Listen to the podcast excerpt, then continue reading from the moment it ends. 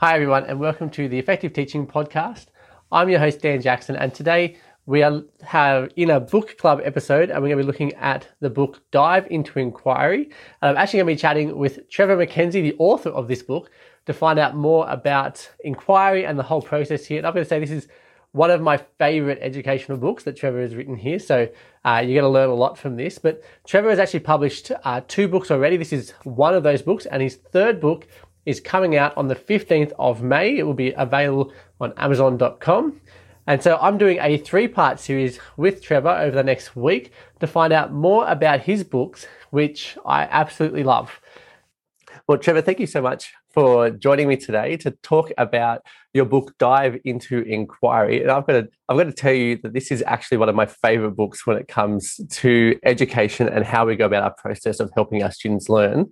Uh, and I'm really excited to get a bit more insight from you about this process because your process that you outline in this book is amazing. So can you just tell us a little bit about that overall process that you that you walk us through? Yeah, thanks for the kind words, Dan, and thanks for having me back. It's so nice to chat with you again. Um, you know, I, to be honest, just to backtrack a little bit, I, I never sought to write a book. You know, I never, I never considered uh, what sharing what inquiry based learning looks like in my practice to a, a, broader audience. And when the opportunity kind of presented itself to me, um, I really reflected on, uh, you know, what does it look like and sound like and feel like from the start of a school year to the end of a school year? Um, you know, introducing students to inquiry uh, that perhaps are new or unfamiliar with the shared landscape of learning between the teacher and the student.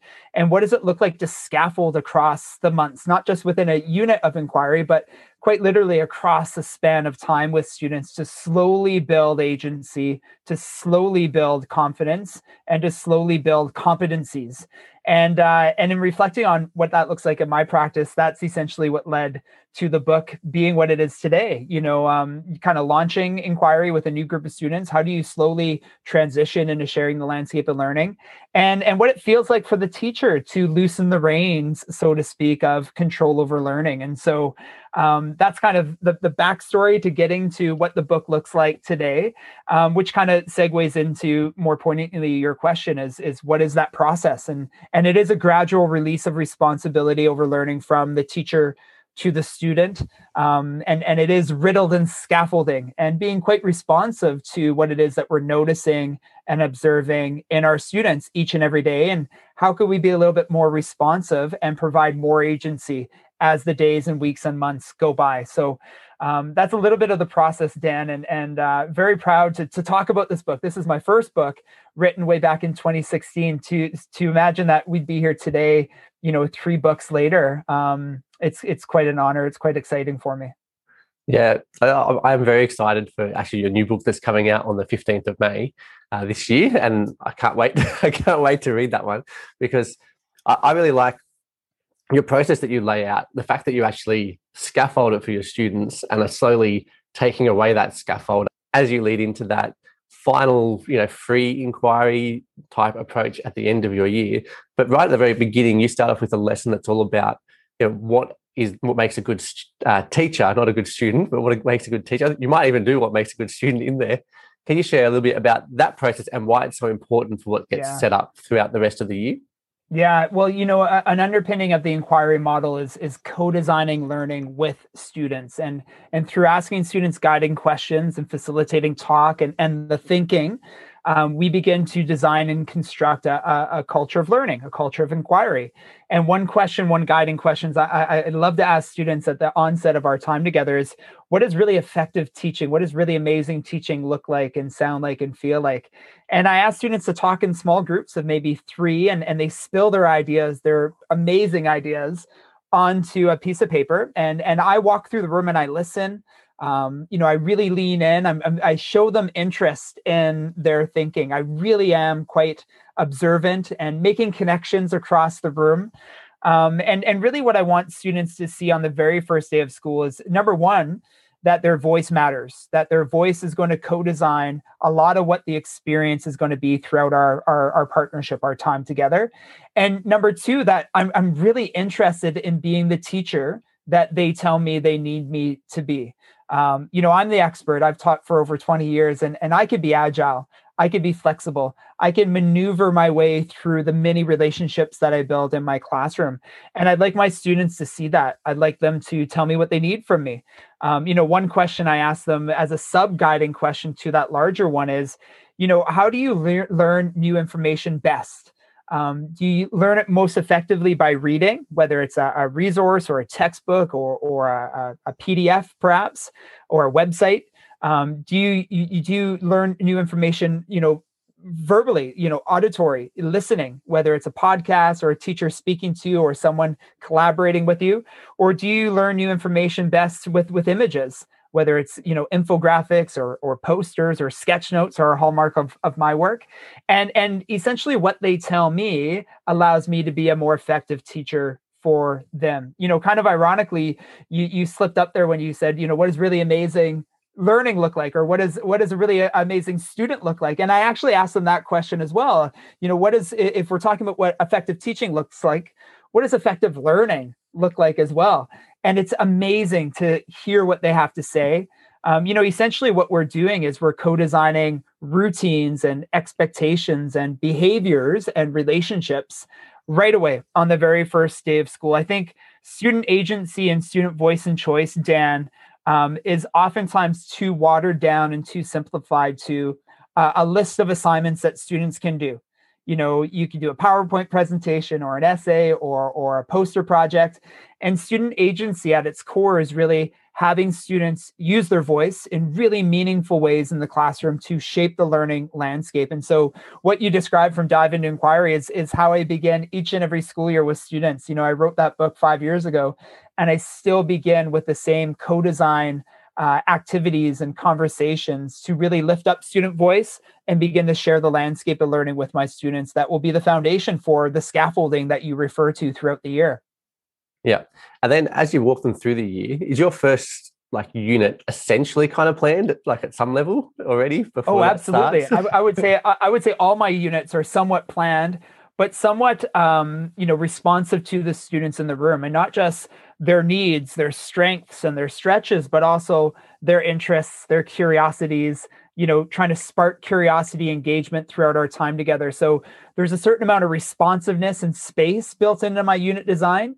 Uh, but broadly speaking absolutely my initial units early on in the year are quite teacher directed um, more teacher controlled, although I'm responsive to the students. I'm doing a lot of coaching and modeling of the different components of an inquiry unit. So students in that transparency can understand what more agency is going to look like and sound like and feel like later when they take on some of the decision making around some of those components. So, you know, broadly speaking, yes, you know, more teacher directed throughout the earlier months of scaffolding, leading to much more student ownership and student agency over what our units look like towards the second half of, uh, of the year with regards to our time together. And I like the fact that you also warn us uh, in, throughout the book that you don't want to just go to the end of your year and go, you know, these free inquiries, they look amazing, they sound fantastic. Yeah. You know, the, the kinds of learning that your students are getting from it. I mean, that there's that guy who the, the student who rebuilds his car, and you've got yeah. lots of these you know, fantastic examples of these Thank kids you. doing this kind of learning. And it sounds amazing, but from a teaching perspective, like, like teachers get worried, you know, how am I going to tick off my curriculum? And the fact that that unit at the end is also not going to be planned. But if I dive straight into that, like I know I've had other teachers that have done it and they've just given me feedback. This is terrible. My kids aren't doing anything. It's like they're not they can't do this. I've got to then feed them, like spoon feed them again. And you're like, well, you kind of you, have skipped a lot of steps. yeah, yeah, you have it. And you know, I I I made similar mistakes early on in my inquiry practice where I had such rich experiences with certain students in that personal inquiry, that free inquiry that we're talking about, that I thought that was that was it. That that's what inquiry should be like for all students. And and I tried to throw most of my kids into the deep end. I tried to get them the free inquiry too fast and too soon. And it resulted in a lot of students feeling anxious and overwhelmed in learning because that scaffolding wasn't present. And the scaffolding is, is always different depending on the students that I'm supporting, to be honest, depending on the age, depending on their competencies that they possess. Um, but yes, I always encourage teachers new to inquiry to not start in the deep end, to start in the shallow end, to start with that more teacher directed inquiry um, and slowly transition to adding more agency, more student voice and choice across our time with students. And ideally, if we get to that place, wow, that, that's amazing. But if we don't get to that free inquiry place, that doesn't mean we did it wrong. That doesn't mean, you know, we're less of an inquiry teacher.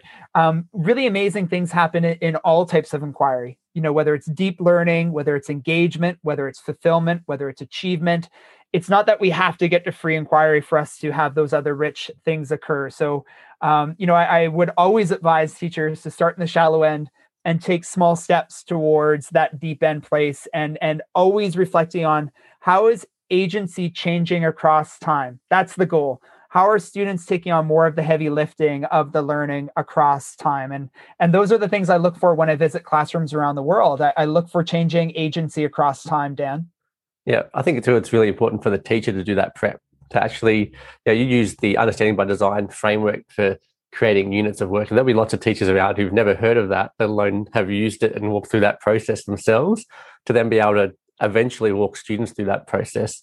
So I, I think it's really exciting to see how you've actually scaffolded it really well. It means teachers are having practice, the students are getting practice, uh, and you're just doing it openly. I love the fact that it's open and that these kind mm. of unit designs uh, processes are shared with students and that they actually are seeing uh, the, the effort and the thought process that's going into the unit design as well. Yeah, you know, Dan, you raise a really good point when you reference understanding by design, and and for those teachers perhaps watching who are unfamiliar with UBD, you know, it, it reflects the the notion of we really need to know our curriculum and our curricular curricular design really really well to be able to share some of that space with students. You know the most masterful inquiry teachers i've ever observed the ones that are really amazing at what they do in part they're really good at what they do because they know their curriculum so beautifully. And within their curriculum, they see how they could be more agile, uh, more responsive to what they're witnessing with their students. Oh, my student is interested in that over there. Well, we can take the curriculum to that over there. You know, it, it's not designing students to get to the curriculum. It's almost how do we mold or sculpt the curriculum to support our students and who they are and their interests and, and their stories, their narrative, their culture. Um, so I encourage those watching to really, yeah, try to get intimate with your curriculum you know know it really really deeply so that you can begin to be more playful with your curriculum in your in your unit design as you respond to who your students are throughout your time together beautiful well Trevor, thank you so much for coming on and talking about Dive into Inquiry, your first book. And I'm looking forward to you going to come back and chat to me in just a, a little while about your second book, which is all about inquiry mindset. Uh, so thank you so much for joining me today. And I look forward to chatting to you again soon. Thanks, Dan. Appreciate it. Can't wait. Well, I hope you enjoyed this episode. If you did, make sure you hit the subscribe button and make sure that you come and listen to the next episode when I'm going to be talking to Trevor again about his book Inquiry Mindset. But if you would like to find access to know, the links that we talked about, even links back to Trevor and his site, etc., please head over to teacherspd.net slash DII for dive into inquiry. So teacherspd.net slash DII. You'll find a transcript of this episode and also links back to all of Trevor's stuff from there. Thank you so much.